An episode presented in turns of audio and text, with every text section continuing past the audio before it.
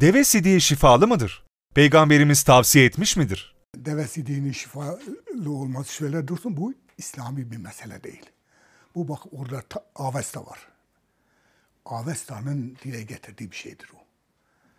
Avesta'da e, deve sidiğinden ilaç tavsiye ediliyor.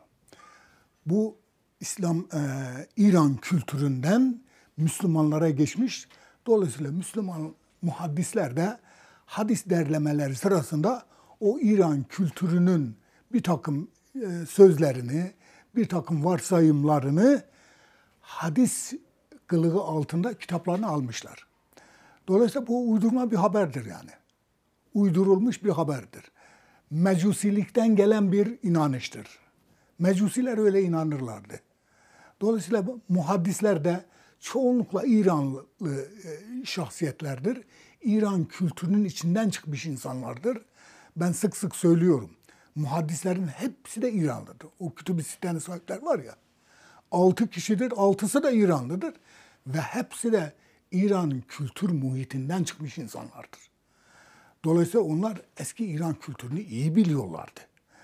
İran kültürüne ait hoşlarına giden ve gitmeyen neyse bu tür sözleri, bu tür inanışları e, hadis damgası vurarak İslam'a mal etmişler. O muhaddisler. Onun için hadis kitaplarına girmiş ve şimdi de biz Müslümanlar bunun münakaşasını yapıyoruz. Deve sidiğinin bir gerçeği var mıydı yok muydu?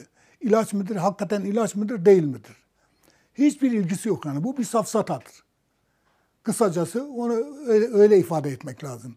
Bu bir safsatadır. Bu safsata Müslümanlar arasında pek çok safsata, safsatalar, hurafeler Müslümanlar arasında yayılmış. İşte bu da o cümleden olarak Müslüman kültürüne, İslam kültürüne girmiş ve bugün de işte e, bazı çevreler bunu bir gerçeklikmiş gibi gündeme getiriyorlar. Bunun bir gerçeklik şeyi ol, e, olduğu üzerinde bir takım iddialarda bulunuyorlar. Dediğim gibi bunun İslamiyetle hiçbir ilgisi yok. E, dinle de ilgisi yok. Bu bir hurafedir, bir şeydir, bir e, varsayımdır. Müslümanlara ait de değil. Bu Zerdüştü'yle, Mecusilikte mevcut olan bir inanıştır. Müslümanlar da Mecusilerden etkilenerek bu şeyi, bu fikri ortaya atmışlar.